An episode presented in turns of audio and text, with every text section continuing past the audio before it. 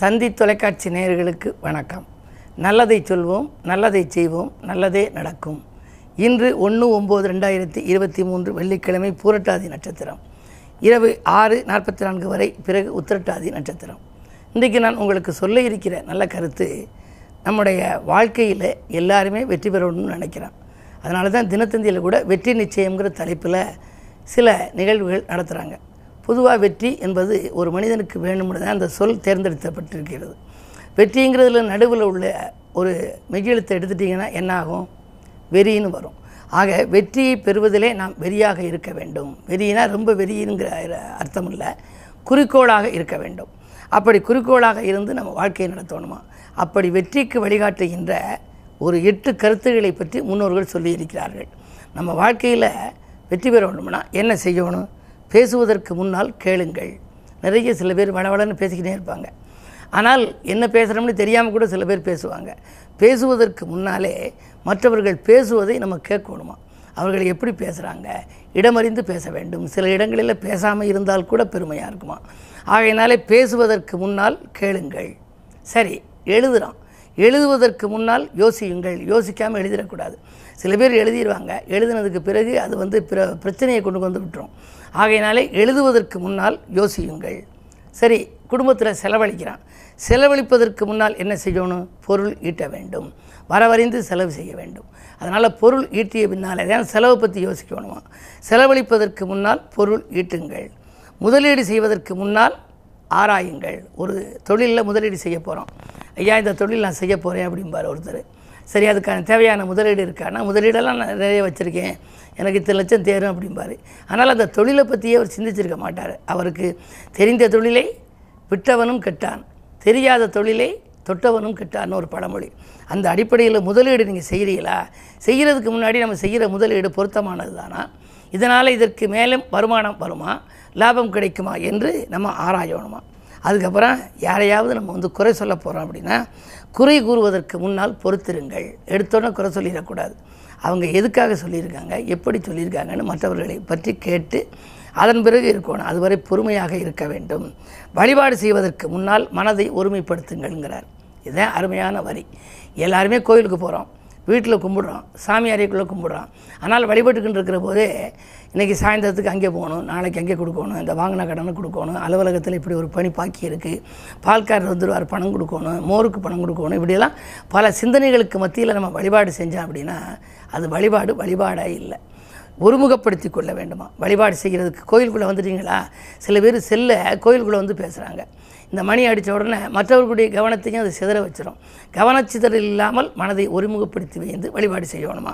வழிபாடு செய்வதற்கு முன்னால் மனதை ஒருமைப்படுத்துங்கள். அதற்கடுத்து ஏழாவது எதையும் கைவிடுவதற்கு முன்னால் முயன்று பாருங்கள். பலமுறை சில பேர் முயற்சி பண்ணுவாங்க. முயற்சி பண்ணி சரியாகலைன்னு கைவிட்டுருவாங்க இருந்தாலும் கூட முயன்று பார்க்க வேண்டும். அதற்கு பின்னால் முயன்றால் முடியாதது இல்லைன்னு சொல்லியிருக்கேன். அதற்கு பிறகு பணி ஓய்வுக்கு பணி ஓய்வு பெறுவதற்கு முன்னால் யோசியுங்கள்.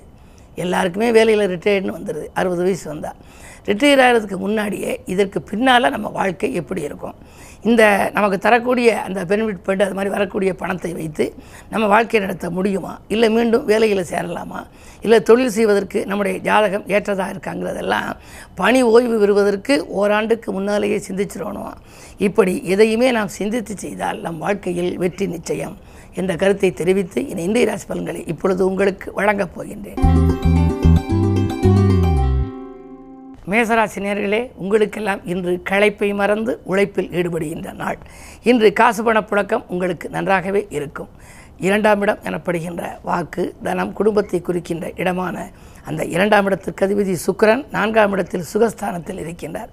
சௌகரியமான வாழ்க்கை கேட்டது கிடைக்கும் நினைத்தது நடக்கும். உத்தியோகத்தில் கூட ஊதிய உயர்வு பற்றிய நல்ல தகவல் கிடைக்கலாம்.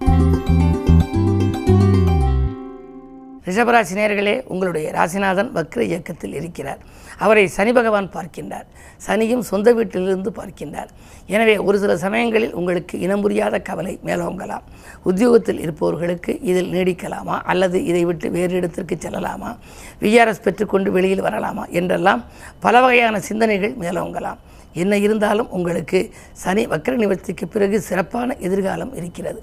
எனவே எதை பற்றியும் கவலைப்பட வேண்டியது இல்லை. இன்று கிழமை வெள்ளி என்பதால் உங்கள் ராசிநாதன் சுக்கரன் என்பதாலும் இன்று அம்பிகையை வழிபடுவது நல்லது. மிதுன நேர்களே உங்களுக்கெல்லாம் இன்று இரண்டாம் இடத்திலே சுக்கிரன். விரையாதிபதி இரண்டில் இருந்தால் விரயங்கள் அதிகரிக்கும். வருமானம் ஒருபுறம் வந்தால் இருமக இருமடங்காக செலவுகள் ஆகலாம். வீண் விரயமும் உண்டு வீடு சம்பந்தப்பட்ட விரயமும் உண்டு. எனவே எதையும் நீங்கள் திட்டமிட்டு செய்ய இயலாது. வரவு வருவதற்கு முன்னதாகவே செலவு காத்திருக்கலாம்.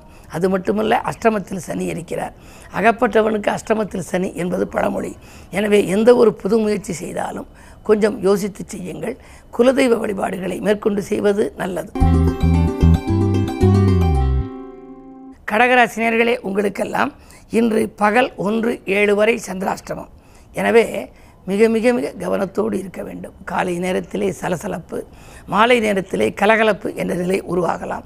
காலையில் உறவினர்களுக்கெல்லாம் நீங்கள் ஏதாவது உதவி செய்ய போனால் அது உபத்திரவமாக முடியும். உத்தியோகத்தில் கூட மேலதிகாரிகள் உங்களுக்கு வேலைப்பழுவை கூடுதலாக சுமத்துவார்கள்.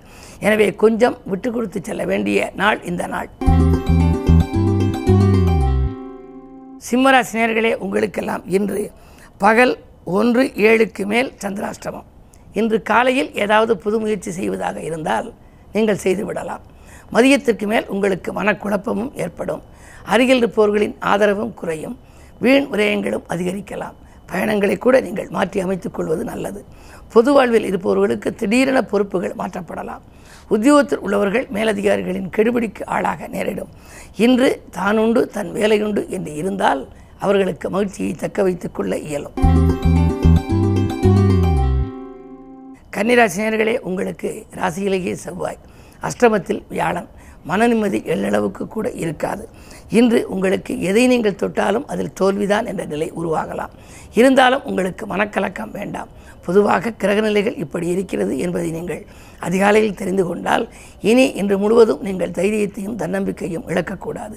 எதையும் நீங்கள் திட்டமிட்டு செய்ய இயலாவிட்டாலும் கூட காரியங்கள் முடிய வேண்டுமானால் கடவுள் வழிபாடு உங்களுக்கு தேவை. அந்த அடிப்படையில் ராசியிலேயே செவ்வாய் இருக்கின்றார். அருகில் இருக்கும் சிவாலயம் சென்று கந்த பெருமானை சொந்த பெருமானாய் நினைத்து வழிபட்டால் வந்த துயரங்கள் வாயிலோடு நிற்கும். துலாம் ராசினியர்களே உங்களுக்கு ஜென்மத்திலே கேது. எதை நீங்கள் செய்தாலும் திருப்தியாக இருக்காது. மனக்கலக்கங்கள் கூடும். பயணங்களாலும் உங்களுக்கு பலன் கிடைக்காது கவனச்சிதறல்கள் ஏற்படும். வீட்டில் வளர்ப்பு பிராணிகள் இருந்தால் மிக மிக மிக கவனத்தோடு இருக்க வேண்டும்.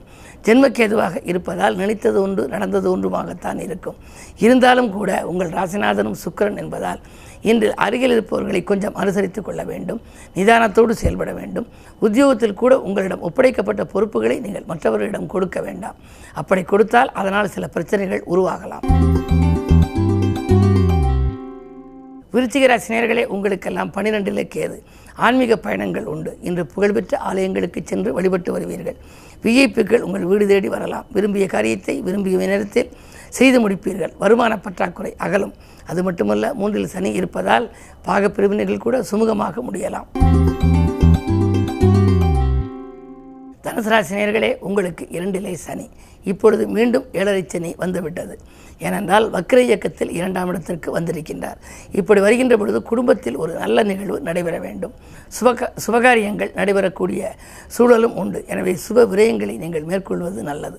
வீடு கட்டுவது கட்டிய வீட்டை பழுது பார்ப்பது அல்லது பிள்ளைகளின் கல்யாண கனவுகளை நனவாக்குவது போன்றவற்றில் கவனம் செலுத்தலாம். அதே நேரத்தில் இன்று வாகனங்கள் வாகனத் தொல்லைகளால் வாட்டமும் காண நேரிடும். பழைய வாகனங்களை கொடுத்துவிட்டு புதிய வாகனங்கள் வாங்குவதிலே கவனம் செலுத்துவீர்கள். இந்த நாள் யோசித்து செயல்பட வேண்டிய நாள். மகர ராசினியர்களே உங்களுக்கு மிக மிக மிக கவனம் செலுத்த வேண்டிய நாள். அஷ்டமத்தில் சூரியன் அடியெடுத்து வைத்திருக்கிறார். பொதுவாகவே ஆவணி மாதம் என்றாலே ஒரு மாதம் முழுவதும் அஷ்டமாதிபதி அஷ்டமத்தில் தான் உங்களுக்கு இருப்பார். அப்படி இருக்கின்ற பொழுது நீங்கள் எதையுமே ஆராய்ந்து செய்ய வேண்டும். எதை செய்தாலும் குடும்ப உறுப்பினர்களை கலந்து கொண்டு செய்ய வேண்டும். தன்னிச்சையாக நீங்கள் செயல்பட இயலாது. மற்றவர்களை சார்ந்துதான் செயல்பட வேண்டும். அதே நேரத்தில் பயணங்கள் இருந்தால் யோசித்து ஏற்றுக்கொள்ளுங்கள். எதற்கேனும் வாக்கு கொடுத்தால் கொடுக்கும் முன் சிந்தியுங்கள். ஒப்பந்தங்களில் கையெழுத்து போட்டால் படித்து பார்த்து போடுவது நல்லது. கும்பராசினியர்களே உங்களுக்கெல்லாம் இன்று பகல் ஒன்று ஏழு வரை சந்திரன் உங்கள் ராசியில் இருக்கின்றார். எனவே பகல் ஒன்று ஏழு வரை ஆறுக்கு அதிபதி இருப்பதனாலே உத்தியோகத்திலே முன்னேற்றம் உண்டு. உயர் அதிகாரிகள் உங்கள் கருத்துக்களை ஏற்றுக்கொள்வார்கள். கேட்ட இடத்திற்கு இடமாறுதல்கள் கிடைக்கலாம். வாங்கிய கடனில் ஒரு பகுதியை கொடுக்க நல்ல வாய்ப்புகள் வரும். பொதுவாகவே இந்த நாள் உங்களுக்கு நல்ல நாள். மீனராசினியர்களே உங்களுக்கு பகல் ஒன்று ஏழுக்கு மேல் உங்கள் ராசிக்குள் சந்திரன். சந்திரன் உங்கள் ராசிக்கு ஐந்தாம் இடத்திற்கு அதிபதி. புத்திர ஸ்தானத்திற்கு அதிபதி உங்கள் ராசிக்குள் வருகிறார்.